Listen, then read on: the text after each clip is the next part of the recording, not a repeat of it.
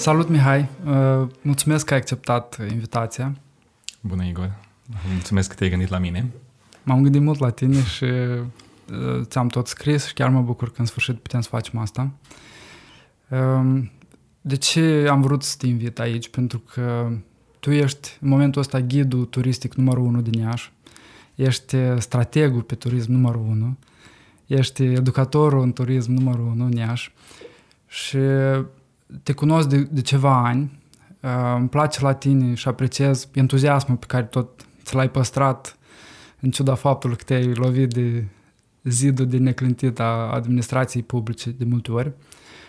Uh, apreciez la tine energia și ești implicat în multe proiecte, mereu pe, pe drumuri și în același timp îți găsești timp să observi orașul, dacă observi un cadru care merită împărtășit sau o problemă de mobilitate sau de urbanism, la fel, te oprești, faci o poză și, și o împărtășești pe Facebook și um, apreciez asta pentru că uh, ești un om implicat și ești dispus să împingi lucrurile în direcția pe care ți-o dorești dar uh, traseul tău nu a fost liniar. La un moment dat, după master, tu ai locuit și ai lucrat în străinătate. Uh, ce ți-a lipsit acolo de, de ai ales să te întorci la Iași? Um, mi-a lipsit ciorba. nu glumesc, că chiar făcusem la un moment dat un, um, o reflecție personală și mă gândeam că um, noi tot timpul când mergem în alte țări zicem sarmalele sunt uh, mâncarea noastră națională, nu știu ce. Dar dacă întrebi românul efectiv ce ți-a lipsit prima dată după o două săptămâni în Franța, de fapt sunt ciorbele, sunt mm-hmm. borșurile, sunt supele astea acre cu, cu borș acru ca să, nu știu, e, o, e un sentiment de acasă acesta și acesta probabil a, a lipsit primul. Mm, dar într-un mod mai mai plin, aș zice că au lipsit prietenii și au lipsit conversațiile acelea de, de nivel înalt în limba de acasă. Um, n-am ales-o eu, s-a întâmplat să fie româna. Și da, sentimentul acela de, de confort psihologic, de subiecte de foarte mare calitate. Nu zic, am găsit și în alte țări episodic uh, oameni interesanți, oameni cu care am avut niște discuții uh, de înalt nivel, dar rămâne acea nevoie de a te simți util societății, locul în care ești. Vestul Europei nu-ți dă acest sentiment neapărat, mm-hmm. îți dă sentimentul că lucrurile deja sunt uh, puse pe un făgaș stabilit bine, tu trebuie doar să împingi un mecanism existent. Nu, nu trebuie să inventezi nimic. Asta a fost sentimentul. Cu siguranță și acolo este inovație și spațiu de inovație și mai ales în zona de business poți să te desfășori. Dar uh, acasă e sentimentul acesta că totul e de făcut și îți dă un sentiment de, nu știu așa, înălțător, un sentiment că, că ești util. Cam asta ar fi marea diferență între mm-hmm. acasă și uh, vest. Acum, bun, am mai fost și în est, în uh, Uzbekistan, spre exemplu, unde mi-a plăcut foarte mult.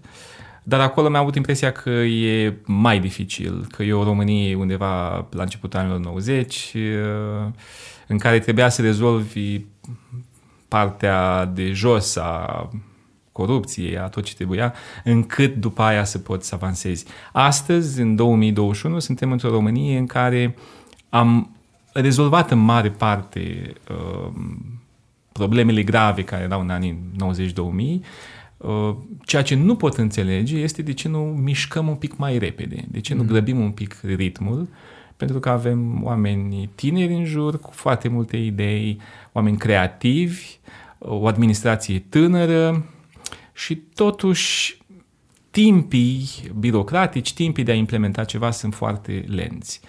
Ne-am mai încurcat un pic și acest un an și jumătate cu pandemia și Aș da vina și pe ea, ca să nu luăm vina asupra noastră în continuu, dar uh, mi-a plăcea energiile să le canalizăm frumos de acum înainte. Mm-hmm. Uh, o să revenim la subiectul ăsta cu uh, ce avem de făcut. Uh, până atunci aș vrea să te întreb, tu, tu te-ai împământenit la Iași, dar oricum ai continuat să călătorești foarte mult. Ai menționat Uzbekistan, ai fost în Australia, ai fost în Japonia și în multe alte țări. Și în același timp tu faci strategii pentru turism. Probabil te-ai întors cumva la întrebarea asta fundamentală. Ce nevoi, ce dorințe își împlinesc oamenii atunci când, când călătoresc? Și mai ales sunt curios tu ce nevoi îți împlinești atunci când călătorești.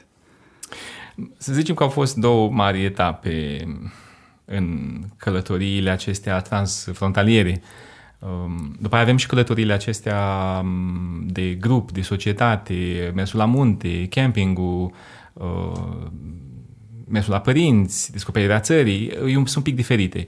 Mersul în străinătate au avut pentru mine două semnificații. Mm-hmm. Călătoria de muncă, cel puțin între 20-30 de ani, unde e greu să faci și muncă și să, să te bucuri plenar și de um, nu știu, atracțiile locului, să te inspiri din locul respectiv, să fii uh, relaxat. Și atunci a fost o perioadă din viața mea în care m-am concentrat pe muncă, am fost în vreo 5 țări, am lucrat în fiecare, un an, un an, doi, și mm, am luat cei mai buni din etica de muncă de acolo, uh, am făcut și bani, uh, bunișori, am cunoscut oameni drăguți, cel mai bine probabil m-am integrat în Italia, Um, cele mai bune discuții au fost, probabil, sau cele mai bune relații intelectuale așa au fost în Franța, să zicem. Uh, cea mai bună etică la muncă în Anglia, deci fiecare am găsit entuziasmul general în America, să zicem. Deci fiecare te inspiră cu, cu ceva. Uh, și după etapa aceasta am revenit în țară cu doctoratul, am, uh, am candidat și pentru un post de asistent.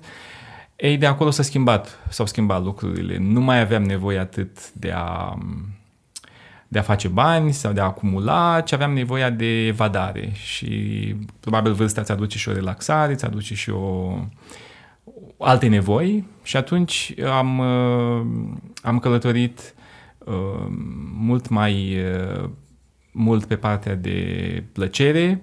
Um, bineînțeles, am, am beneficiat și de posibilitatea la universitate de a călători prin finanțări Erasmus, spre exemplu, unde am amestecat uh, călătoria de educațională cu cea de plăcere, cu cea de descoperire, dar în fiecare, firul conductor al acestor ultimi 10 ani a fost să observ cum este organizat uh, sistemul turistic uh, de la de acasă, de, de momentul în care ai, ai rezervat o călătorie sau un hotel și până se închide ciclul și ai ajuns în acasă și ai băgat cheia în ușă și ai, uh, și ai încuiat și ai zis am încheiat o, o călătorie.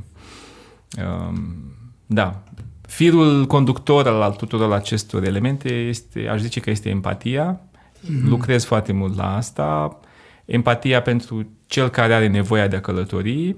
Dacă înțelegi foarte bine lucrurile acestea și uh, ieși un pic din optica ta și intri în optica celuilalt, mm. se pot face minuni în zona aceasta.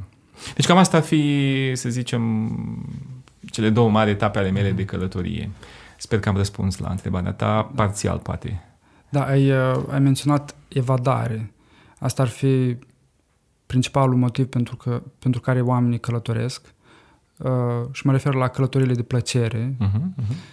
Uh, evadare din cotidian, alte nevoi, alte dorințe la care te mai gândești? Ar mai fi uh, complementaritatea. Locul în care ești tu nu-ți oferă fie mm-hmm. în mod natural multe uh, resurse. E cazul clasic uh, nordicii care se duc în Mediterana pentru un pic de vitamina D. Mm-hmm. Um, și apoi și infrastructura de agrement, infrastructura de timp liber, pe care o oferă um, locul în care te găsești tu.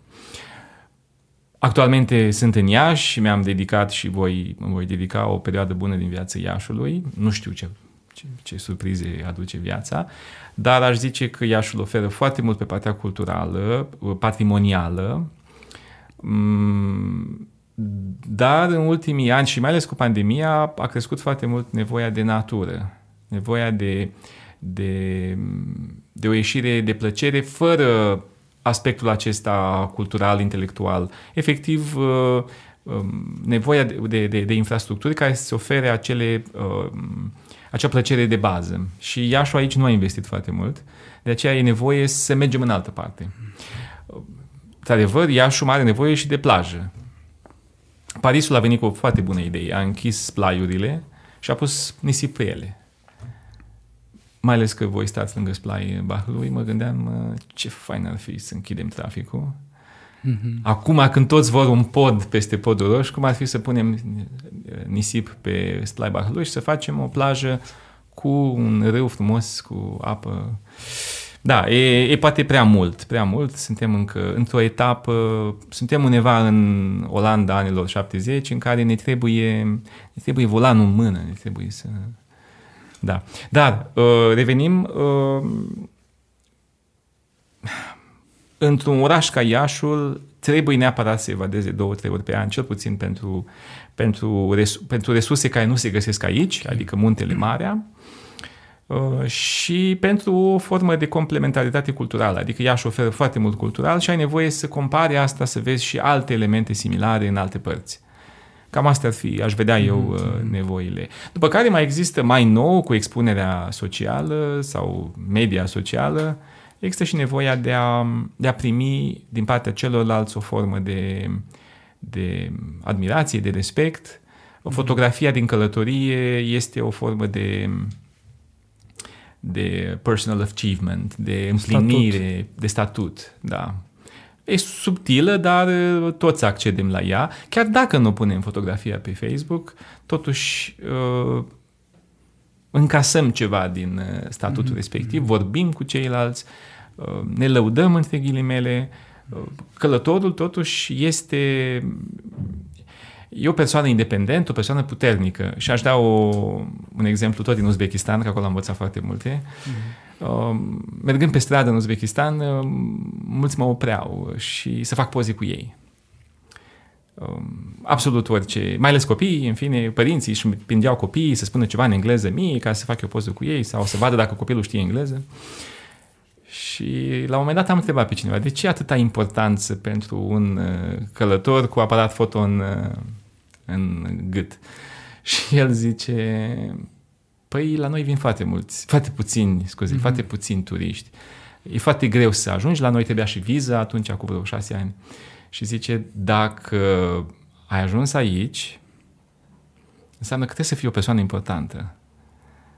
Uh, înseamnă că ai făcut un mare efort mm-hmm. ca să fii aici. Deci, ești cineva ca lumea, ești cineva important, merită să fii în preajma ta. Și asta mi-a, mi-a dat un sentiment uh, de unde noi în ultimii 10 ani am câștigat dreptul acesta de a călători foarte liber în Europa și apoi în multe alte țări, uitând că în anii 90-2000 au fost uh, cu cozi la vize, cu, cu refuzuri de viză și toate astea, deodată am, am regăsit o nouă semnificație a, a turistului, mai ales în aceste zone de nișă, în aceste destinații mai puțin cunoscute. Mhm. Atunci când călătorești, uh, mă gândesc că tu ai tot timpul pălăria asta de um, expert în turism. E la fel ca un uh, muzician care asistă la un concert. Fără să vrea, analizează cumva anumite subtilități, modul în care e organizat, uh, concertul și sunt curios care e cel mai impresionant loc pe care tu l-ai, l-ai vizitat, inclusiv din perspectiva asta a organizării turistice și ce stare ți-o creat? Mm-hmm. Ui, um, Acum, niciodată nu să fii expert în turism. Turism, sistemul turistic e atât de complex, uh-huh. adică presupune și, uh, și resurse naturale, și patrimoniu, presupune și infrastructuri, firme, produse, oameni interesați, investitori, uh, turiști, e, e o ospitalitate. E un concept foarte complex. Uh, să zicem că eu am avansat, în, mai ales în zona academică, am în spate acest, uh, aceste experiențe în, în hotelărie, în restaurante în Italia, um, în America. Am am lucrat și în operațional.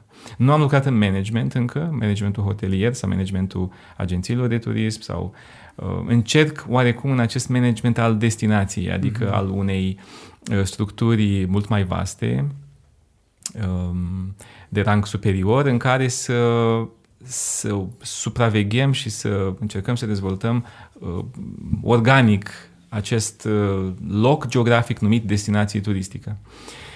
Um, dar e, e foarte greu, cum spuneam, să devii expert în turism, uh, pentru că suntem și foarte diversi, sunt foarte multe preocupări. Academicul iarăși se duce într-o zonă un pic diferită față de, de ce se întâmplă în, uh, în, uh, în, în societate, în, uh, în mm, mediul privat. În mediul privat. Sunt foarte multe lucruri diferite. Um, dacă am fost impresionat, uh, uh, spre exemplu, în turismul de afaceri, m-a impresionat uh, Tel Avivul și cu Adelaide. Mm-hmm. Tel Avivul pentru um, um, zona lor de târguri internaționale, un complex ca la București, ca la um, Romexpo. Romexpo. Um, am participat chiar la un târg de turism, uh, târg de promovare a, a destinațiilor și am promovat Iașul atunci, acum vreo patru ani.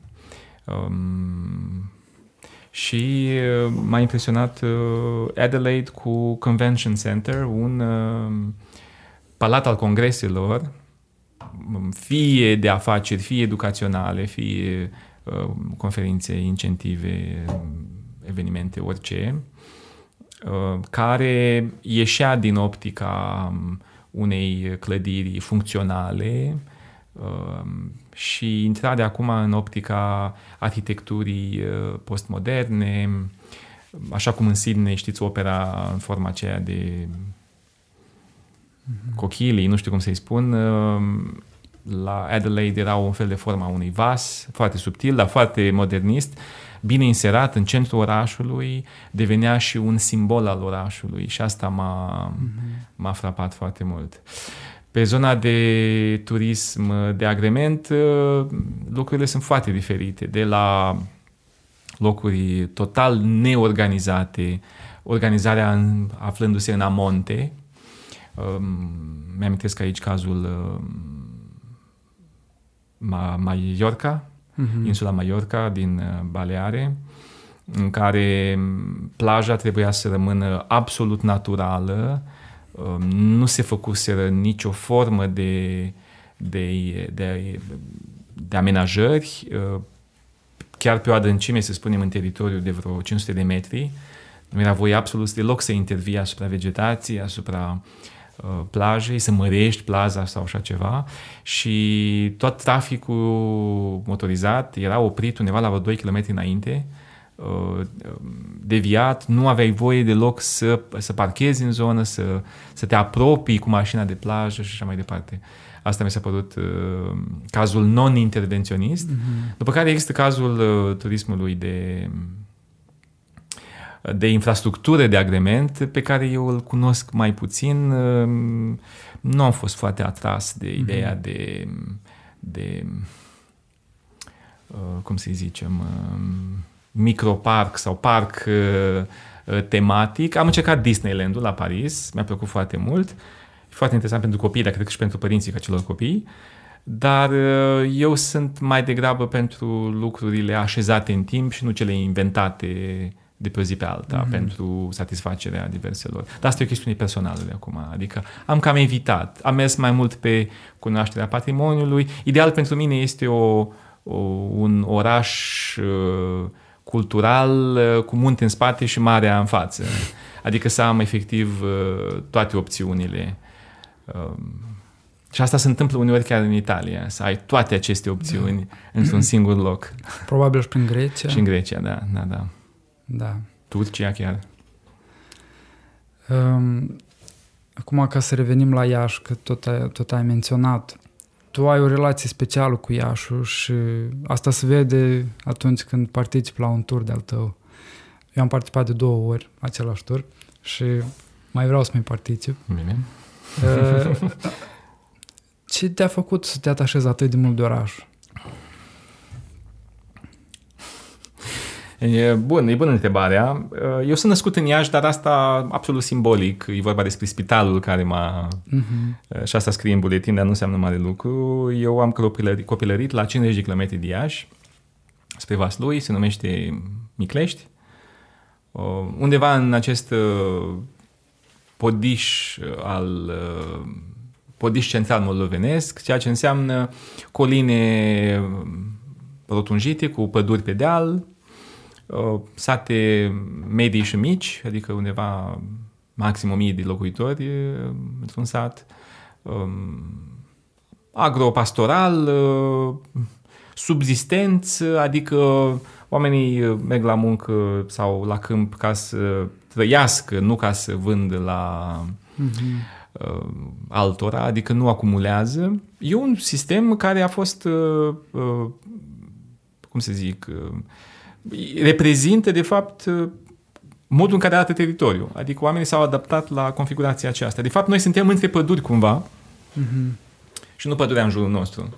Și atunci uh, modul acesta e destul de restrâns. Uh, am făcut liceul la Vaslui, care e un oraș superb, Mm, și foarte bun pentru etapa aceasta de Tranziție. 14-18 ani, după care am venit la Iași. Ei, Iașul pentru mine de acum era un, era un next level, uh, probabil și muncelul ăsta numit Dealul Repede are un, are un uh, rol important. Mm-hmm.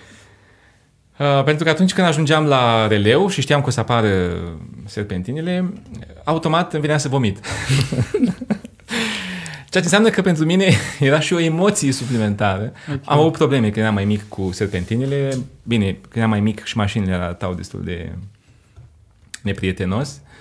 Uh, miroseau a benzină peste tot și mi-era tot timpul rău pe această porțiune. pe această porțiune. Dar, uh, deodată când ieșai de la releu acolo și făceai prima serpentină, vedeai orașul desfășurat, mare, uh, ai această impresie de, de, de imensitate pe care apoi o regăsești în oraș destul de, destul de bine. Um, verișorii mei erau aici, uh, uh, am, uh, am păstrat tot timpul până la 20 de ani Iașul ca un, uh, ca un, să zicem așa, un mic ideal. Și uh, apoi când m-am stabilit, l-am, uh, l-am apreciat, l-am respectat. Nu, am, uh, nu l-am comparat cu alte orașe, nu am zis, vai, mai bine în nu știu unde. Uh, l-am luat exact așa cum este. Uh, am început, m-am început să-l înțeleg mai bine pentru că la un moment dat, intrând în povestea asta cu turismul, ar trebui să-l și comunic altora. Și l-am învățat, că nu-l știam de mic, nu-l uh, acumulasem de la 3-4 ani, ci efectiv l-am, uh, l-am, uh, l-am cunoscut, l-am înțeles, l-am citit, mm, poate nu atât de bine ca un istoric,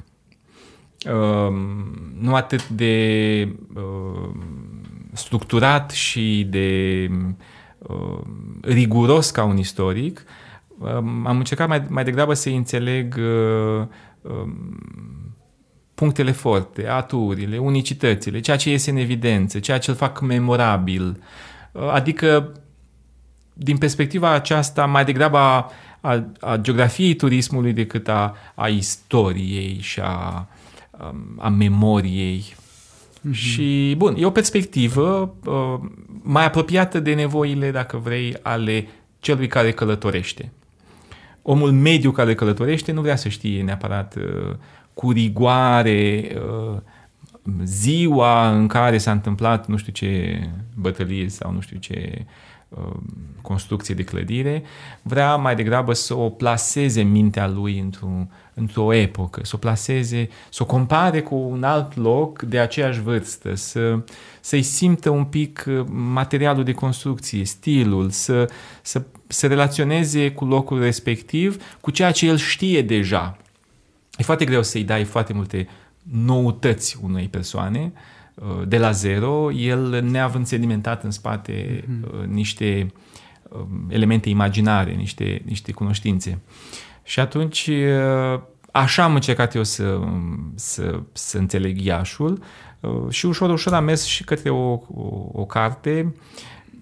E și ghid turistic, dar noi l-am numit mai degrabă un manual de explorare urbană, prin explorare aducând ideea că e o, e o carte de descoperire, o carte de înțelegere, nu atât o carte de recuperare istorică a orașului. Mm-hmm. Practic, tu, mergând pe linia asta a turismului, ai uh, explorat și ai găsit povești și asta te-a făcut și mai mult să te atașezi de oraș, pentru că ți-ai pus o lentilă uh, prin care ai văzut lucrurile pozitive și nu ai încercat să compari și să te plângi de, de, de probleme. Sigur, uh, inevitabil vin și astea. Uh, inevitabil cu social media, dacă oricât ești tu de optimist, ți le livrează ceilalți toate nemulțumirile. Mm-hmm. La un moment dat uh, le contești, după care aderi la ele fără să vrei, după aia le mai simți și tu, uh, după care îți dai seama că totuși când vorbim despre turism și turiști, oamenii vor să afle lucruri pozitive, nu înseamnă asta că nu poți face o ușoară critică, nu înseamnă că trebuie să fii un auto-lăudăros uh, exagerat. exagerat, uh, dar în același timp nu poți să, să creezi o atmosferă tensionată, um, da, continuă, în care să te plângi continuu despre oraș sau să te plângi despre, nu știu, situația ta sau tu acolo trebuie să livrezi totuși o energie pozitivă. Sunt cazuri în care uh, evenimente nefericite, uh, până și povestea lui Dracula, dacă vrem acum, totuși a fost transformată în ceva atractiv, nu? Uh, noi n-am vrea să experimentăm așa ceva, dar uh, sunt căi de a transforma și acest turism sau resursă întunecată, neagră a unui loc, uh-huh. să o transformi în ceva interesant, atractiv, probabil știi și tu de la, nu știu, muzeul instrumentelor de tortură sau mai știu eu ce, care da. până la un moment dat ne interesează. Sunt chestiuni care ne atrag, chiar dacă nu ne plac, dar ne atrag. Vrem să știm, vrem să cunoaștem. Mm-hmm. Până la urmă, turismul nu e doar o plăcere, este și cunoaștere. Da. O, o cunoaștere printr-o experiență trăită și care are impact cu atât mai mult dacă uh, vine și pe partea emoțională. Strânește o, o emoție, creează o stare. Și uh, legat de asta, care e povestea cea mai frumoasă pe care o spui turiștilor? Da, ei, uh, sunt mai multe povești. Lucrăm încă la asta. Nu aș zice că tururile noastre sunt frumoase, dar nu aș zice că sunt neapărat uh, ultra povestite. Aș zice că avem niște competitori în ea și alte uh, inițiative de, de ghidaj, uh, poate mai investigatoare la nivel de, de poveste. Um, să menționez repede ce m-a impresionat pe mine și livrez de obicei într-un tur uh, ghidat. Um, poate fi la un moment dat un simplu citat, adică neapărat o poveste continuă. Uh, spre exemplu, Miron Costin, uh, mica piațetă pe care o avem în oraș, pe care mie mi se pare încă ne că nu, nu-și mm-hmm. face toți banii. Încă lângă nu, Teatrul Național. Lângă Teatrul Național. Uh, e o poveste interesantă acolo cu Miron Costin, uh, trimis ambasador în Polonia, în fine, care trece un pic barierele um, uh, diplomației și se atașează foarte mult de cultura polon- polonă. Um, îi livrează chiar o carte de istoria Moldovei, un text despre istoria Moldovei, chiar regelui Sobieschi. Și la un moment dat domnitorul Moldovei, Constantin Cantemir, tatălui Dimitrie, eh, îl suspectează că ar complota cu polonezii, că ar vrea să catolicizeze Moldova, în fine, o frică pe care o avea și Ștefan cel Mare la un moment dat. Și terminăm cu ideea că Biron Costin, așa cum am citit, încă nu am verificat fizic, este mormântat eh, sub statuie. Da. Da, uite, ai ridicat și tu spâncenele.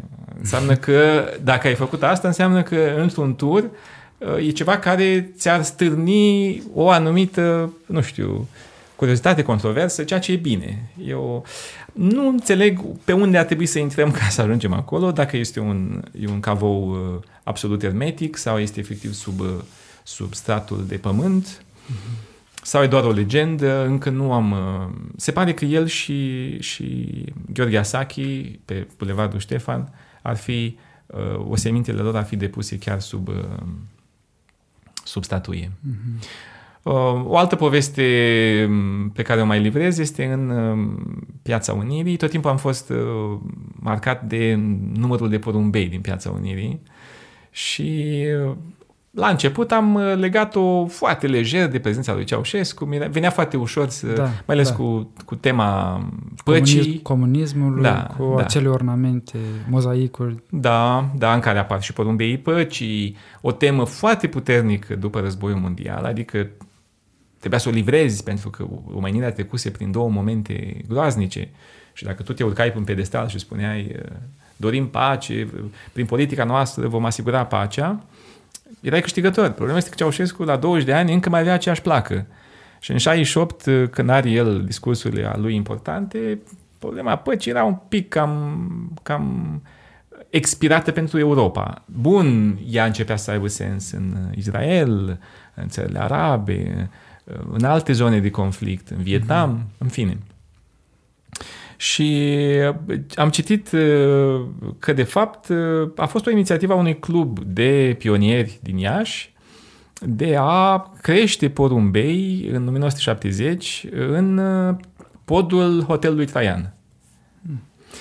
A fost o inițiativă spontană, nu a fost nimic legat de Ceaușescu. Dar ce mai interesant este că în anii 70, când Ceaușescu venea, au folosit această oportunitate pentru că ei creșteau acești porumbei în, în pod. Dar nu invers, nu regimul a cerut creșterea de, de porumbei în pod.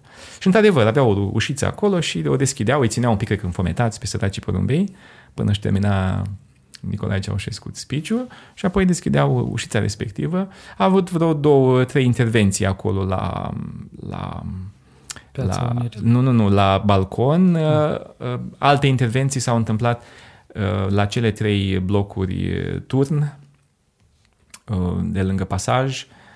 Um, făceau un piedestal foarte mare și acolo, acolo se întâmplau marele Acolo era prezidiu, de fapt. Mm-hmm. Dar au avut intervenții și de, la, și de la balconul hotelului Traian.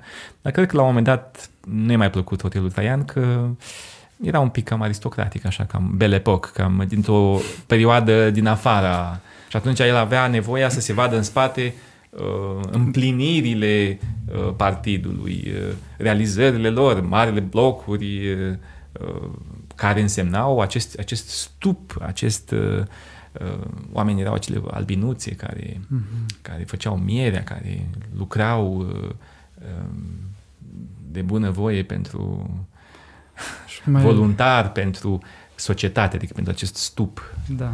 Dacă te uiți un pic la blocurile alea, arată ca un stup, așa, ca un... Uh... Și mai era și organizarea asta geometrică și uh, concentrată pe funcțional, uh-huh, mai uh-huh. puțin uh, mai, mai puțin nevoia de estetic și de da. zozonele. Da. Dar să zicem că aceste principii deja începuseră în anii 30 în Germania, mm-hmm. nu le inventaseră ei, Franța era deja într-o perioadă socialistă similară, doar că ei au ajuns la niște formule cam spartane, așa cam mm-hmm. da. um, cu costuri reduse. Mm-hmm. Uh, da, ai menționat că ai menționat obiectivele turistice clasice și clădirile istorice, partea asta de, de comunism, uh, dar în același timp uh, apreciez la tine că încerci să incluzi în tururile tale și, uh, și proiecte antreprenoriale, cafenele, restaurante. Care sunt locurile pe care le recomanzi acum în Iași? pentru cineva care vizitează Iașul? Deci eu am uh, turul clasic pe care l-am uh, l-am cimentat, uh, este uh, din Piața Unirii până la Palat. Uh, sunt 10 opriri, cam în toate opririle recomandăm în funcție de cine vine, adică dacă mai are timp după aceea, dacă rămâne încă patru zile, dacă, dacă e student și stă un semestru întreg, avem, ne, încercăm să ne adaptăm la aceste nevoi. Și în fiecare loc promovăm fie restaurante unde se mănâncă bine, uh, fie cafenele în care se beau cafea de calitate sau locuri în care antreprenorul e atât de interesant sau avem o afacere familială încât uh, merită sprijinită acea inițiativă. Eu cred că în 2021 suntem și în fața unei, uh, să zicem, un fel de etică a recomandării. Recomandăm nu atât pentru că ne-a plăcut cu adevărat, ci pentru că modul de organizare sau mesajul celuilalt este unul uh, progresist. Um, există restaurante clasice, cum ar fi Panoramicul, da? uh-huh. care poate la un moment dat nici nu eram de acord să se facă deasupra unui bloc înalt, să se mai ridice cu un nivel. Bine, nu a fost o problemă structurală pentru unirea, dar s-a câștigat o panoramă unică pentru ea și înainte de panoramic te urcai pe acoperișul hotelului, făceai două poze, nu era atât de prietenos. Iar acum ai 360 de grade, vezi și Republica Moldova de la, de da? la Unirea, da? Da, da. Ai văzut? Iarăși a ridicat sprâncenele. De fapt, toate aceste ridicări de sprâncene pentru mine sunt... Uh, semnale. Sunt, sunt semnale. Și semnalele acestea îmi dau mie mod, modul în care, în care uh, creez turul sau povestea lui. E un feedback după care ajustez următorul următoare, următorul tur. Exact. De ce zic? Am fost la, la panoramic la un moment dat cu vreo 10 um, turiști străini și arătam de sus. Aceasta este Piața Unirii. Și asta este palatul, uh, cele șapte coline ale orașului. Iar acolo, dacă vă uitați pe ultimul deal, este Republica Moldova. What? și toți 10 s-au dus acolo, dar nu aveai ce să vezi, că e un deal uh, oarecare, nici nu vezi, nu știu dacă se vede releul de la Ungheni, în fine. Dar uh, mi-am dat seama că e un, e un clengi. Mm-hmm și îl folosesc adesea, chiar dacă nu ajung sus, când spun mergeți și vedeți uh, hotelul uh, Unirea cu restaurantul panoramic, uh, puteți chiar să și doar să faceți o poză, nu trebuie neapărat să și mâncați, dar ar fi drăguț o seară romantică. Veți vedea toate ale orașului și dacă vă uitați un pic spre est, vedeți Republica Moldova, știi? Și deja ai sprâncenele ridicate. Având sprâncene ridicate, înseamnă că, de fapt, Iașul e interesant nu doar că e un oraș mare, universitar, nu știu ce, ci și pentru că este un oraș de contact cu un alt teritoriu. Asta interesează. De ce zic asta? Când zic cuiva, ai fost în Spania? Spune, cineva mă întreabă cu mine, ai fost în Spania? Da. Ai fost și Portugalia? da. Și zic, nu, în Spania am stat, am stat 10 zile și după 10 zile m-am uitat pe hartă și cred că am făcut undeva la un 2% din teritoriu. Unde se văd eu și Portugalia acum, știi? Da. Bun, la fel și Iașu. Iașu, de fapt, e interesant pentru că e lângă altceva. Și atunci am mai creat o poveste, tot în Piața Unirii, tot o poveste, o, să-i spunem poveste, să-i spunem o recomandare, magazinul Bucuria. Mm-hmm. Și ca să cresc un pic și, și, și importanța, am zis, în Piața Unirii se găsește ambasada Republicii Moldova la Iași, o să mergem împreună să o vedem, ăștia, wow, unde o să fie, pa, pa, pa, pa, pa, mergem la ușă, Magazinul Bucuria este ambasada Republicii Moldova Este mai bună ca ambasada. Că s-ar putea ca ambasada din București nimeni să știe unde este. Corect. Uh, și se întâmplă să, dacă sunt puțini, ca să nu-mi ard bugetul, mă duc, 10 oameni, ok, mă duc și le cumpăr câte o prună în ciocolată. O chestie care nu prea găsim în România, nu găsești nici în vest, pruna este întreagă, așa frumoasă, nu știu ce, și dau la fiecare și iarăși creez o relație cu locul respectiv. Dacă sunt uh, studenți, timp de un semestru îi mai văd pe acolo. Da? Bun. Recomand după aceea patiseria Select, care este o tradiție uh, veche, puternică. Au laboratorul pe loc, nu vin din alte părți. Uh, lucrurile sunt făcute chiar în in situ și au de-a lungul zilei foarte multe um, foarte multă producție, adică timpul e proaspăt, cel puțin până la un ora 4. Bun, uh, au și cofetărie, adică e un loc complex, cu restaurant, cu terasă uh, și iarna, când a fost frig, erau minus 10, puteai să stai afară, în fine. Deci e un loc uh, plin acest uh, hotel select. Și așa mai departe, sunt asemenea locuri uh, revenind la Republica Moldova cu Tucano. Toți au văzut Tucano, Tucano, ok, și dacă le spun, este un brand, este o franciză din Republica Moldova. Tank, au dedicat sprâncenele. Înseamnă că e o chestie ușor exotică, e, e, e ceva la care nu se așteptau. Bun. Bine. Ei, astea sunt uh, lucrurile mari, să zicem, da? Uh, sunt uh, recomandările importante, de rang înalt. După care vin acelea un pic mai mici, uh, în care este fie doar cafenea sau e un microbistro sau un loc în care uh, e un coziness acolo, e o, mm-hmm. e, o atmosferă. e o atmosferă, e o stare de bine legată și de, bineînțeles, de ambient, dar și de cei care prestează serviciul respectiv. Iar aici sunt unii mai vechi, cum ar fi Fica, spre exemplu, um, cum ar fi um, Bistola Noi, care sunt așezate, cum e Yasiro sau Jasiro, care este un clasic uh, și acolo e vorba și despre o, o relație uh, umană dincolo de cafea pe care o creează Jasiro și locuri mai noi care sunt, au apărut chiar acum în plină pandemie.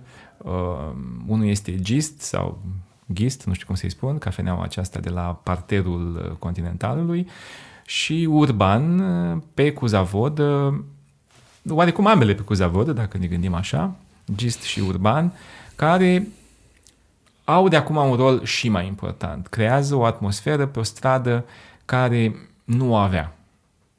O stradă care era gândită, cum ar fi Vodă, a fost, a fost percepută doar pentru haine, pentru pantofi, care se închidea la ora 6 sau 7, când se închid magazinele acestea.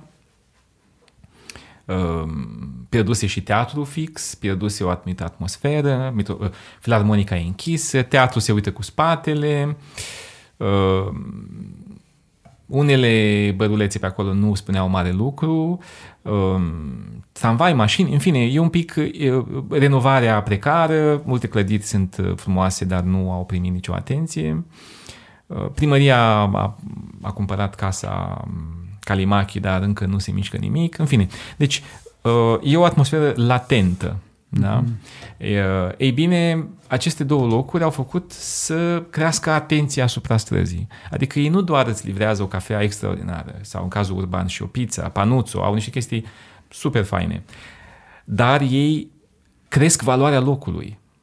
Da? Adică cresc atractivitatea și poate, speranța mea este ca să se adauge lângă ei și alte asemenea comerțuri uh, și să vedem uh, din Cuza Vodă o alternativă la Ștefan cel Mare, care deja mi se pare că e plin. Deja da. și-a cam atins uh, rolul. Bine, mai trebuie și închis complet până la Piața Unirii, dar uh, cred că ar trebui să, să, să dezvoltăm acest centru vechi al Iașului, mm-hmm. să-l facem animat în mai multe locuri, nu doar pe axul acesta linear al Bulevardului Ștefan. Dar uh, cam astea sunt, uh, bineînțeles, mai sunt unele locuri în Palace foarte interesante. Acolo este mai modernist. Da. Uh, lumea le descoperă aproape și automat. Și amenajarea parcului este frumoasă acolo.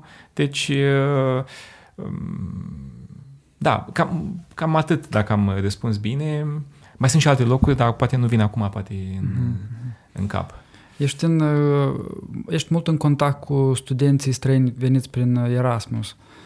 Uh, odată cei de la geografie, pentru care găsești locuri de practică și cred că și te ocupi direct de ei, dar și cu alți studenți la alte facultăți, mai organizezi tururi. Cum, cum văd ei Iașul? Ce văd ei bine? Ce văd mai puțin bine? Și ce putem noi învăța din asta? E o întrebare grea, adică ar trebui chiar un studiu mm-hmm. serios pe tema aceasta.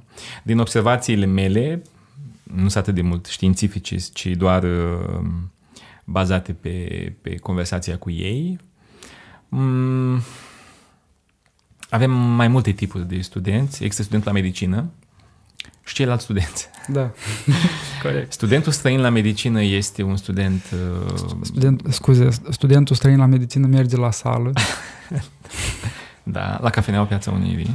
Da. la șaurmeria Dania de lângă, sau Warda de lângă medicină. Nu. Ideea este cu acești, acești studenți la medicină că trăiesc oarecum într-o lume a lor. Mm. E o mare problemă Iașului. Aș spune că este o problemă. Um, e posibil ca ei să nu-și fi dorit să ajungă aici. E posibil ca ei să fi vrut să fie studenți în Paris, în New York, nu știu exact. Dar din uh, conjunctură, din locurile la, disponibile, din tradiția Iașului, partea de medicină, au ajuns aici. Și nu am prea reușit să ajung la ei chiar, adică foarte greu uh, s-au alăturat uh, tururile noastre. E și problema că muncesc foarte mult, că da. e, o, e un studiu istovitor, știu că sora mea a fost la medicină și nu avea viață socială. Da. Iar uh, studenții băieți mai mult stau între ei din zone arabe sau arabofone în care pe cont propriu e cumva ei băieții între ei. Ceva se întâmplă, să zicem. Nu am prea reușit să-i atragem foarte mult la aceste tururi. Ce dinamizăm noi foarte mult sunt Erasmus, adică cei care vin uh, uh, temporar și nu din bani proprii, ci plătiți și de altcineva. Adică entuziasmul e de două ori mai mare. um, care sunt gălăgioși și cam strică energia prin cămin. în sensul că mai sunt și oameni care vor să studieze în cămin și nu prea îi lasă, mai ales spaniolii și italienii sunt foarte mm-hmm. party. Acum că nici nu au avut unde să meargă la baruri, au transformat camera de cămin în, în pub. Și, dar au energie mai mare de a descoperi Iașul și România. Și vin la tururi, sunt impresionați, le place. E o parte, e o bucățică a experienței lor. Um, Pentru asta și-au venit. Da, da. Uh, sunt ajutați mai peste tot, uh, se vorbește engleză tot timpul.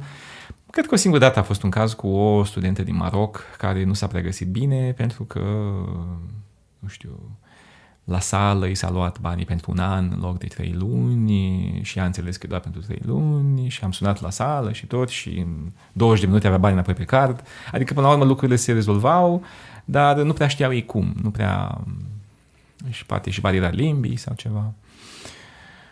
Um, nu mai există fluturile din buzunare de acum 20 de ani, deci nu există acest disconfort, te simți sigur aproape peste tot în Iași.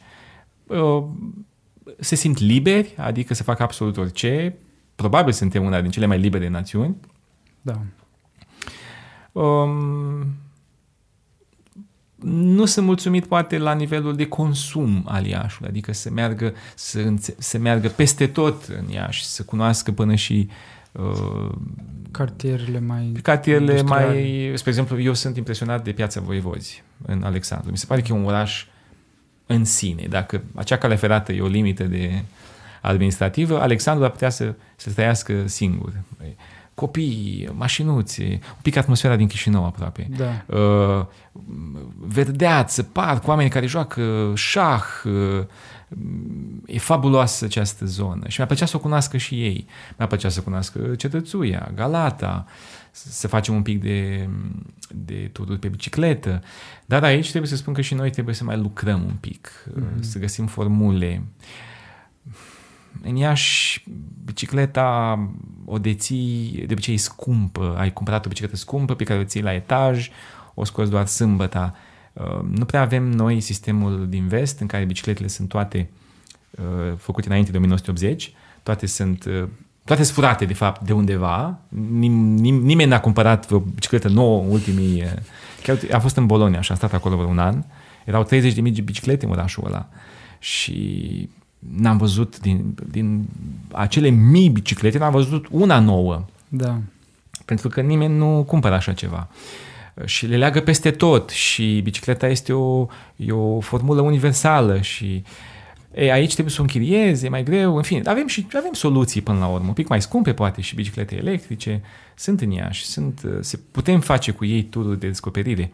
Ies uh, la trei săptămâni, ies și un pic și în jurul Iașului cu bicicleta, ceea ce ar fi bine să facem și cu ei. De altfel și prin uh, traseele noastre am uh, inventat un traseu al colinelor care să unească cele șapte coline. Se pot face toate, 60 de kilometri, mai greu poate într-o zi, pentru cineva care nu face asta des, dar se pot face și pe bucăți. Deci, uh, revenind la povestea noastră cu studenții străini, uh, sunt două categorii. Categoria de student full-time, pe care îl găsim mai degrabă la, la medicină timp de șase ani, și categoria de student uh, Erasmus, pe care îl găsim mai la toate celelalte universități, mai ales la, la CUZA, dar și la tehnică sau la agronomie. și care uh, au o dinamică puternică, vor să cunoască toată regiunea Moldovei și vor să, recunoască, să cunoască și România.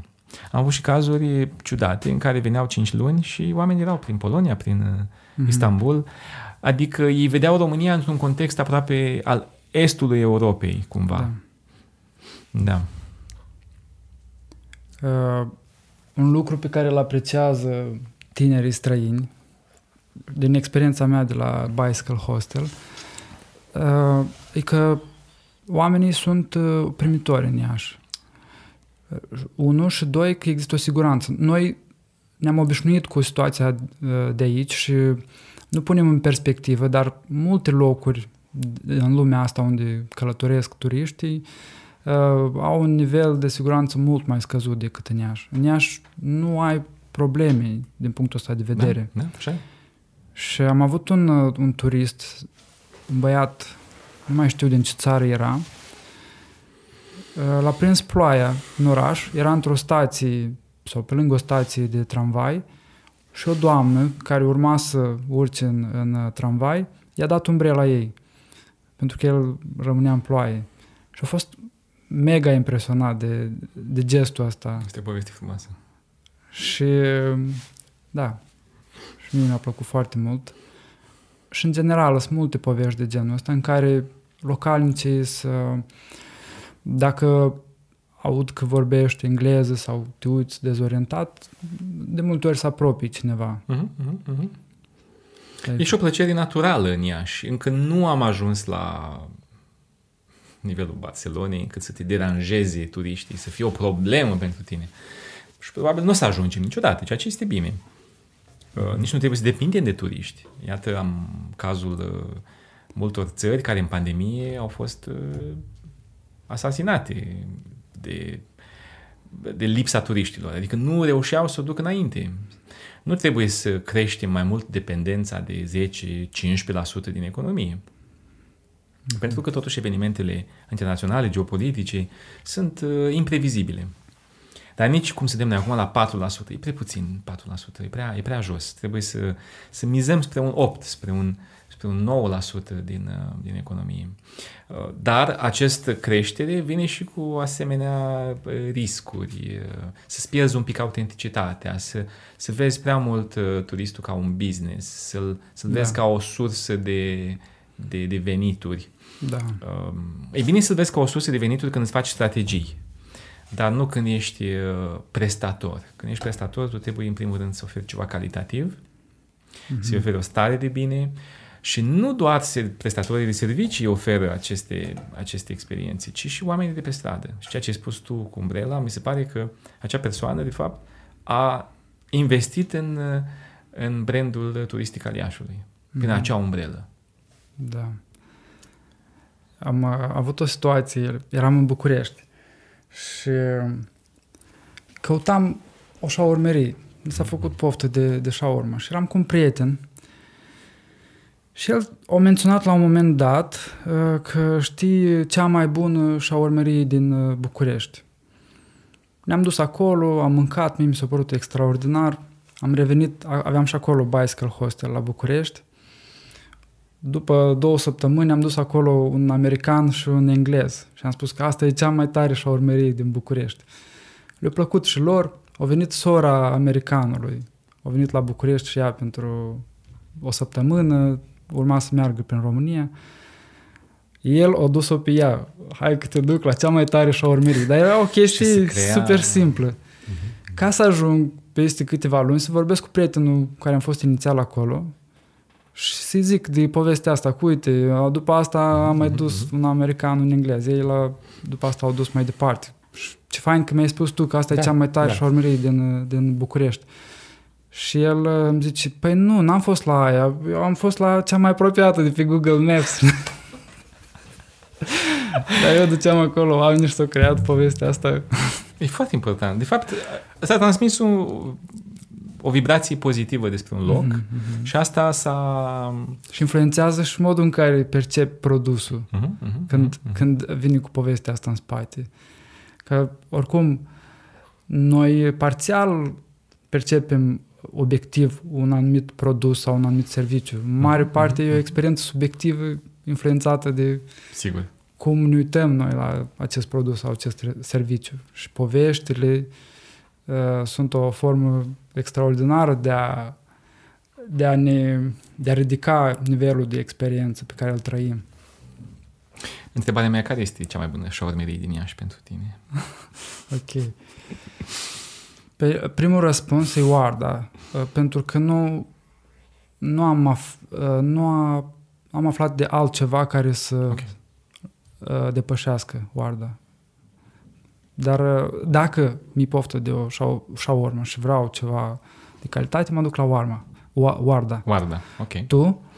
Ei bine, și eu am fost un mare fan Warda. Uh, Sadiq, la proprietarul care este irachian, este o, e un brand Da, în sine. da, e da, un, da. Omul acela a strâns mai multe Da. mâini ale Decât un clienților politician. decât a făcut uh, cel mai mare politician al României. Uh, uh, Dar uh, iată că mon- monopolul acesta al, al lui Sadiq a fost oarecum spart, că de vreo jumătate de an a apărut o șaurmerie nu departe de el, se numește Dania, Da. Care vine cu un alt uh, concept. Uh, Nu vorbim despre modul în care arată locul. Ambele, și Oarda și aceasta arată jalnic, pentru că, de fapt, um, um, orientalii nu investesc în imaginea, în arhitectura locului în care mănânci. Mhm. Ei investesc în mâncare. A- Da. Acolo se, se, se Da. joacă totul. Și acești tineri au investit încă în ceva. Au investit în, în tinerețea și creativitatea lor. Uh, Sunt vreo patru băieți uh, sirieni, libanezi, care au deschis această șaurmerie de vreo șase luni cu niște baclavale senzaționale. Mhm. Adică cu foarte puțin zahăr și mai mult uh, Ok. uh, mai mult uh, um, f- um, sem- semințele respective. Iar shawarma uh, nu mai are uh, atâta de mult sos, Mhm. uh, Da. Care era un brand la, la Warda, uh, nu mai are mm, cartofi care făcea să umple mai mult, uh, Da. ci vine cu un uh, cu combinație de spices, de condimente și o prezență bogată a, a, a pătrunjelului proaspăt în shawarma. Uh, cred că un pic de tarhon și alte mirone- mirodenii de ale lor. Um, e altceva. Mhm. Acum sper că ți-am făcut poftă. Da. um, și, de fapt, una din uh, plăcerile mele este să descoper locurile acestea, să le încerc. Oriunde văd în Iași o afacere nouă, intru măcar să întreb despre ce este vorba. da. Um, să încerc un ceai de-al lor, o cafeluță, ceva, o, o bezea, încât să-mi dau seama, să dau seama dacă este bun de recomandat sau nu. Dar cu problema recomandării unui loc, foarte important în turism, într-adevăr trebuie să avem în minte și gradul mare de subiectivitate. Da. Dacă la shawarma opțiunile nu sunt uh, foarte mult în Iași, la pizza situația este dramatică. Pentru că nu doar că avem 40 de pizzerii, 60 de pizzerii, ci avem și vreo 20 de tipuri de clienți de pizza. Mhm. Și acolo eu de vreo 10 ani nu mai recomand pizzerii. Eu prima dată întreb cum îți place ție pizza? Și abia apoi mă gândesc unde s-ar găsi acel fel de mâncare în oraș. Pentru că dacă recomand ceea ce îmi place mie, ceea ce am descoperit eu în Italia, spre exemplu, uh, cu blatul foarte subțire, crocant, cu nu știu ce, cu uh, maxim trei ingrediente, cu simplitatea pizzei, uh, s-ar putea să jignesc foarte mulți prieteni care caută, caută abundența într-o pizza. Asta am dat exemplu pizzei uh, oarecare, ne-am dus poate într-o zonă prea internațională, dar, uh, sau bucătărie internațională, dar uh, foarte important în turism să, să întrebi omul cam ce gen este. Uh, un coleg din, uh, din Breaslă, domnul Bărhălescu, pe care îl știi, Da. chiar postase zilele acestea o, o amintire de acum 2 ani în care turiștii u- sau două persoane din grupul său la un moment dat întrebau ei și cum îți pare aici la Dam Clisi sau nu știu unde? E, niște pietre. Sau mi-au vândut niște pietre vreau bani înapoi, nu știu cum a zis sau uh, niște petroaie, în fine. Mhm. și a fost el cam supărat și mi-am dat seama că în turism aproape că știu, e, te, te, te te omoară ideea să vezi că îți dai sufletul pentru, pentru prezentarea ta, pentru locurile frumoase pe care le arăți și clientul uh, nu este impresionat sau uh, ia în derâdere. Dar eu cred că se pot găsi alternative și pentru aceștia. Eu cred că fiecare om are, are o coardă a lui care se poate acorda, mm-hmm. se poate uh, lovi și chiar dacă n-am reușit să le impresionez cu, cu Palatul Culturii, cu... Au fost cazuri în care nu i-au plăcut Palatul Culturii. Au zis că e arată cam nou așa, de când are un 20 de ani, că e cam nouă vopseaua pe deasupra. Nu are patina aia veche. Da. Uh, ok, găsim altceva un pic mai vechi, găsim ceva mai autentic sau mai aproape de ceea ce caută el. Uh, iar dacă nu găsim în locul respectiv, căutăm alte, căutăm mâncare, căutăm alte experiențe. Uh-huh. Da, asta ca să înțelegem că în turism eu nu prea îmi permit să, să judec uh, turistul, um, oricât de superficial ar fi el. Uh, am avut situații în care am avut un cuplu de italieni la un 60 de ani. La 60 de ani te aștepți imediat. Calculele tale sunt așa, impresionați de patrimoniu. Da. Vor avea multe întrebări. Ei, și oamenii respectivi, contrar, s-au comportat ca niște tineri la un 16 ani care au vrut să le fac poze. Ei au avut un ghid să-i pozez în cele mai penibile locuri. În fața unui plante, pe lângă un zid, dar nu era foarte clar. Adică nu, nu spuneau, fă-ne poză cu acest impresionant palat. Nu. Ei aveau momentul ăla, declanșatorul ăla în care spunea, eu acum vreau un selfie, acum eu vreau o poză. Da? Și i-am luat așa cum au fost. Nu mi-am permis să, să să-i judec pentru, pentru modul lor de a percepe ceea ce înseamnă uh, un tur ghidat sau bucuria de a fi cu un localnic la un moment dat. Au fost turiști care au vrut doar o conversație. Au fost turiști care au vrut să spună oful lor. Și tu să-i asculți. Și eu să-i ascult. Trebuie să știi să faci asta. Nu trebuie să spui, asta mă puțin, că eu nu mi-am făcut lecția, ca la, ca la ca profesorul de liceu. Vai, dar nu am parcurs toate, toată materia, ce-mi fac? Ce mă fac eu acum? Nu sintetizezi, lași numai lucrurile importante și îl asculți pe celălalt. Da. Tu ești interesat de turism, dar în același timp ești interesat și de partea de mobilitate și urbanism. Da. Și de partea asta de uh, Horeca, în general, uh-huh, uh-huh. localuri și viața urbană.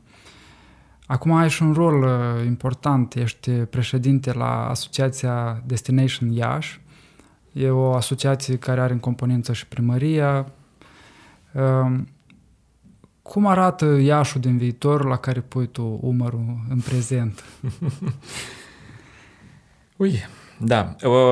Orașul din viitor e o construcție grea, complicată, care va, va răspunde și la uh, imprevizibilul viitorului. Noi când am scris această strategie în 2018 pentru Iași, sincer, nu ne-a trecut prin cap o pandemie de 2-3 ani care să, să dea calculele pe spate. Ceea ce înseamnă că nu ne-am făcut bine temele, nu ne-am uitat în trecut. Pentru foarte mulți, pandemia a fost o surpriză. Dar dacă ne uităm un pic în spate, a mai fost în trecut. Și nu neapărat pandemia, ci șocul asupra societății um, vine cam o dată la 10 ani. Mm-hmm. E o medie, poate fi un cutremur devastator, cum a fost cel din 77, poate fi un eveniment internațional, poate fi criza din economică, care a fost o criză de supraacumulare, cea din, sau de supraevaluare, cea din 2008. Uh, 8. 8. Uh, poate fi un război mondial, poate fi un conflict, o, um, ei, și toate astea vor fi greu de prevăzut. Dar noi știm că la fiecare 10 ani se va întâmpla acest lucru. Asta putem să luăm în calcul. Da. Deci, dacă ne revenim într-un an, doi, avem încă vreo șapte să facem ceva. Mm-hmm. Avem poate mai puțin, poate vreo cinci. Ciclurile se, se îngustează. Um, ce îmi doresc eu pentru ea și acum îmi doresc ca um, serviciile să fie de foarte bună calitate. Ce înseamnă că trebuie să lucrăm întâi la oameni. Ca să-ți dau un exemplu, acum două zile eram în față la Poșta Română din Iași, pe Cuzavodă, era un apus drăguț, mi-am scos telefonul mobil, am făcut trei pași de la poartă și când s-a pus pe trăgaci, un țipăt de la ușă, dar cum vă permiteți să faceți poză? Doamne, dar este o clădire publică. Dar m-ați întrebat pe mine? Ok, și dacă întrebam ce se negociam, vă plăteam ca să fac o poză, nu, nu înțeleg. Era și ea în cadru sau nici măcar, că eram foarte departe de clădire, adică nici nu cred că, nici n-am perceput-o de fapt, că era fiind spre seară, mm-hmm. se confunda cu clădirea. Sau poate a apărut cât am scos eu telefonul și și mi-am, bine, pe lângă faptul că mi-a stricat ziua, sau seara, ce mai era de atunci, am zis, doamnă, dar eu, eu lucrez la universitate, cum ar fi eu să stau pe bulevard și să opresc fiecare student, persoană care trece pe acolo? Stați, doamne, nu faceți poze.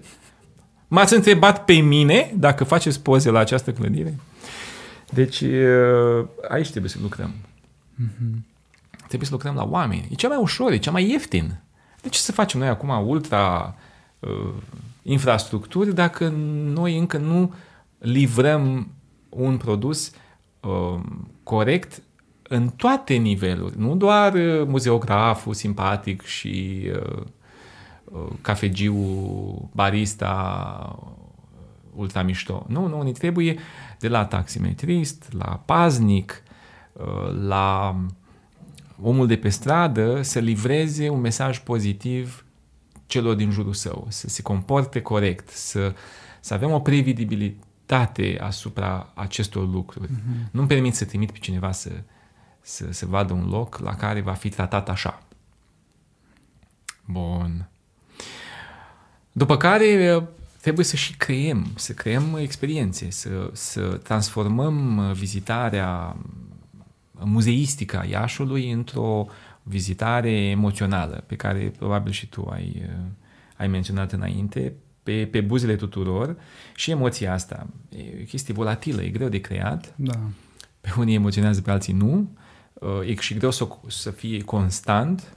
Da? Paharul acesta tot timpul va arăta la fel, uh, pe când uh, o experiență livrată va fi tot timpul diferită.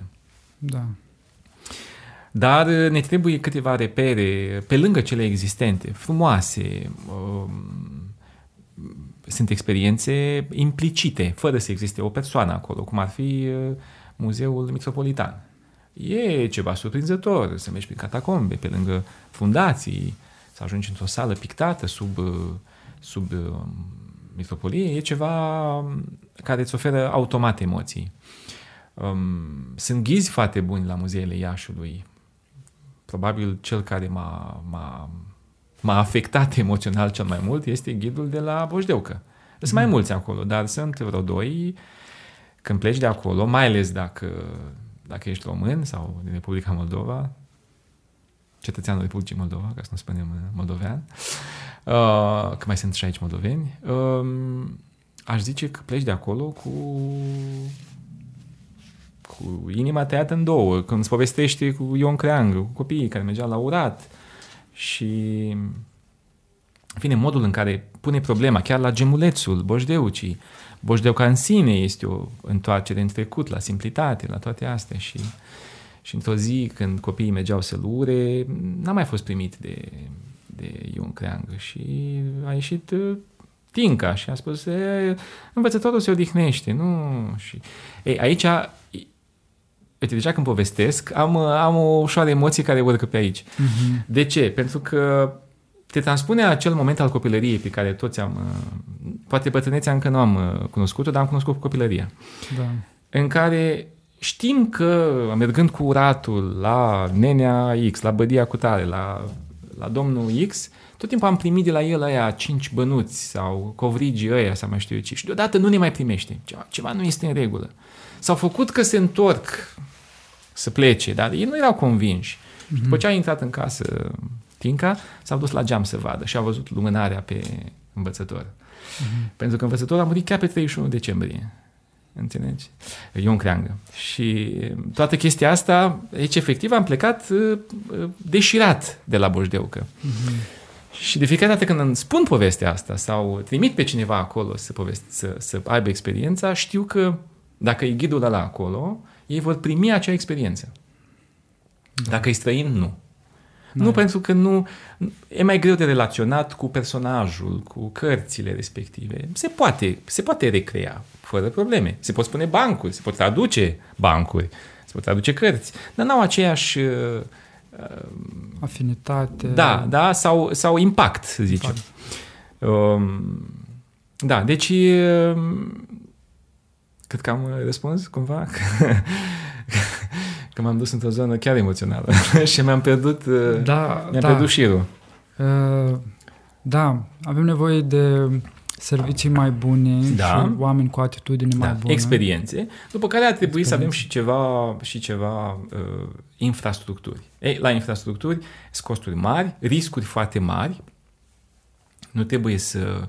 Eu aș zice și pentru autostrada al dealului, a dealului până în Moldova, că de acolo o, o, să, o, o să o înceapă. A, nu e autostrada Moldovei, e dealului. Iar dealului, că de fapt nu vor să înceapă de aici, în fine, nu contează.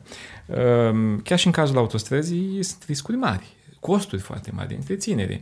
Riscul ca în 10 ani să apară alte mijloace mai performante, să avem mașini zburătoare, nu știm exact încă. Ceea ce știm este că va fi bună pentru tiruri, pentru transportul de marfă, mai mult decât pentru transportul personal. Ei bine, riscul acesta se transferă și la infrastructurile turistice, adică un parc de agrement, un muzeu în aer liber, orice înseamnă costuri mari și s-ar putea să nu ajungă la... Deci trebuie foarte bine uh, uh, alese. alese infrastructurile respective. Uh, am un caz specific, cazul Pârtei de Schi din Piatra Neamț, care e la joasă altitudine, el a, a fost și cumva pe lângă faptul că nu e locul în Piatra Neamț pentru o pârtie de schi, a fost creată și greșit cu expoziția spre sud, deci la primul soare care apare s-a încheiat uh, zăpada sau trebuie să, să închizi afacerea. Ei, pentru Iași am uh, imaginat câteva infrastructuri majore, un muzeu al satului moldovenesc, în conjunctură cu muzeul al, uh, al Cucuteniului, în aer liber, adică un fel de evoluție uh, de la preistorie și până astăzi a, a, a, a regiunii noastre de nord-est mm-hmm. și asta să se întâmple în Iași. Uh, cu experiențe, cu ateliere, adică nu doar o vizitare a unor construcții vechi sau care arată vechi, ci efectiv o imersiune cu tabără, cu dormit acolo câteva zile, cu creșterea sau readucerea temei taberelor la noi în, um, în, um, în Iași, pentru că timpul liber, um, grupurile de copii tot timpul vor căuta, vor căuta aceste infrastructuri speciale pentru ei. Um, și acestea pot fi bine uh, îmbinate cu tematica um, lutului, a ceramicii, a vieții arhaice, um, așa mai departe, a tradiției. Bun. Um, o altă soluție pentru Iași, care are aceste resurse um, minerale interesante la, la Nicolina, o o bază mare de tipul Terme București să o avem la Iași, spre exemplu. Asta ar fi, asta ar fi interesant pentru Iași. Um, și cred că am putea acoperi și Republica Moldova sau chiar Ucraina pe o asemenea infrastructură de, de, de asemenea dimensiuni. Um, ar mai fi o sală de congrese, un palat al congreselor, eu l-aș vedea chiar la sala polivalentă. Nu știu dacă spațiul este destul de generos, dar ridicată pe vreo două, trei niveluri, la mhm. standarde mm-hmm. actuale, am putea susține turismul de afaceri chiar în inima orașului acolo. Mai mult decât s-a reușit. Palasul a reușit parțial cu niște micro săli de conferințe, dar avem nevoie de un centru integrat cu până la... Actualmente în Iași cea mai mare sală poate să aducă, nu știu, poate 1000 de oameni. Trebuie să mergem undeva la 5000, mm-hmm. 4000 de, de oameni. Pentru asta, bineînțeles, este nevoie și de creșterea bazei de cazare. Pentru că noi, în mod oficial, astăzi putem caza 5.000 de oameni, neoficial sau cu toate structurile acestea, poate 10-12.000, dar nu ne permitem mari evenimente mai mari de mai mare de 5-6 mii de invitați. Deci, cumva aduce o mare infrastructură, dar tu trebuie după aia, în amonte, să vezi dacă poți avea toate serviciile mm-hmm. um, care îți furnizează um, capacitatea respectivă, în fine, e, e, de, e de studiu aici. Dar în, în direcțiile acestea aș, aș lucra. Platoul repede ar trebui amenajat uh, minimal, nu intervenționist. Uh, și acolo trebuie și protejată zona, pentru că avem niște peșteri, avem niște... Poate ar trebui și pază acolo, ar, ar trebui și un restaurant panoramic, ceva din lemn, ceva care să nu, nu, nu implice fundații de beton sau ceva um, și să creștem interfața Iașului cu codrii Iașului, adică comunicarea cu aceste zone forestiere, care ar trebui să se extindă de altfel, uh, încât să... La nord avem Delta Moldovei, acele lacuri care se pot încă sunt concesionate de un privat, ar putea să devină publice și la sud avem uh, Codri. Avem codri și putem uh, suplini foarte multe necesități de timp liber chiar în jurul Iașului. Pentru ieșeni. Uh-huh, uh-huh. Deci zona metropolitană este o, e un loc cheie spre care Iașul încă nu prea s-a uitat. Iașul se uită la Cluj, Iașul se uită în vest, se uită la, um, la alți competitori, dar uită să se uită, uită să privească chiar în jurul, uh, în jurul său. Uh-huh. Ți-ai asumat un, un rol important și cu siguranță o să, o să ai și tu o contribuție importantă ca unele din aceste lucruri să se întâmple. Eu îți sunt recunoscător pentru că ai venit aici și pentru toată activitatea pe care o faci. Am fost și eu implicat în turism, știu cât este de greu, am avut și eu o inițiativă ieșuată din față, din fașă. Ei, chiar din fașă, a fost frumoasă, hai... Așa, pe la vreo trei luni, patru. Uh-huh. Clusterul de turism. O da. idee care n-ar trebui abandonată, n-ar trebui... Nu e o chestiune permanentă. Un cluster trebuie să țintească pentru o perioadă determinată niște nevoi acute în care să pună oamenii la un loc. Mi-ar plăcea să revii dacă da, mai ai entuziasm. Da, tot. Am început cu entuziasmul și da, uh, m-am lovit și eu de multe bariere din, din sfera, nu doar din sfera publică, dar și din sfera privată, pentru că există o reticență și lipsă de încredere și oamenii nu văd ce le iese lor din colaborarea asta. Dar mă bucur mult că tu ai continuat și continui să te implici și da, repet, sunt recunoscător pentru tot ceea ce faci.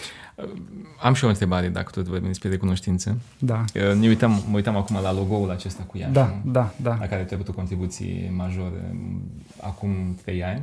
Uh-huh. Uh, nu doar la logo, ci la toată, să spunem, uh, Identitatea filozofia de brand din spate și identitate da. pe care noi am uh, discutat-o atunci.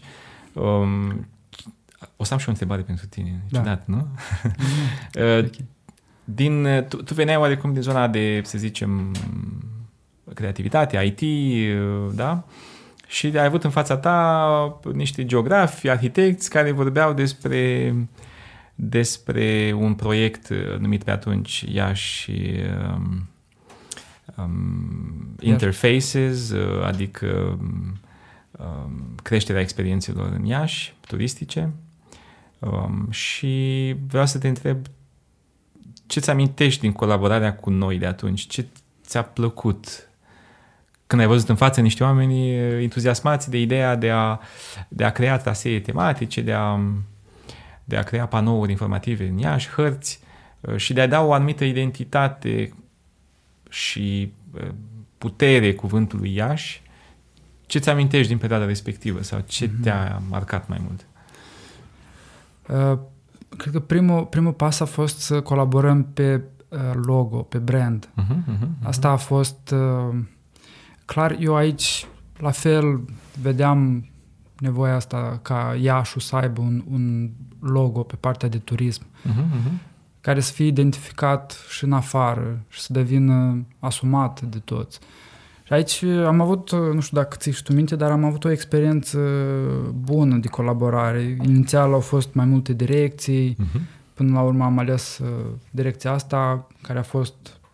Uh, care și ea a evoluat până la logo final. Uh-huh, uh-huh. Eu sunt uh, mulțumit și cred că este un logo bun chiar și pentru prezent și uh-huh. pentru viitor. Este odată simbolul panglicii, uh-huh. plus uh, colinele, da, subtil, fără a fi într-un mod uh, foarte evident, dar subtil duce și la ideea de coline și stilizarea aului un pic aduce la palat. Uh-huh, uh-huh. Culoarea asta galbenă și bej uh, cumva este tipică pentru, pentru Iași. Sunt multe clădiri care au nuanța asta la cărămiziu, la, uh-huh. la bej, la aspectul de lut. Da, în da, general. Da. Și a, asta a fost partea care mi-a plăcut în mod special. Uh, după asta am mers pe partea de website unde eu am fost impresionat de volumul de muncă pe care voi l-ați făcut.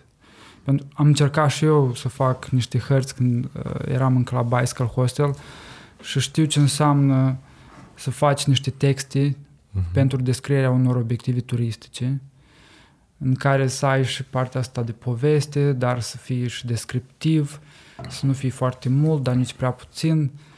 Și am fost impresionat de tine, de Lucian, Cosmin, cred că tot... Uh, Tiberiu. Uh-huh. Tiberiu pe partea grafică, de volumul de muncă pe care voi l-ați investit. Alexandra. Da, era o echipă foarte faină, o echipă de proiect, o echipă de un entuziasm foarte mare. Nu știu dacă am reușit să avem același entuziasm acum la următorul proiect, pentru că deja ne-am încărcat în spate cu foarte multe alte proiecte.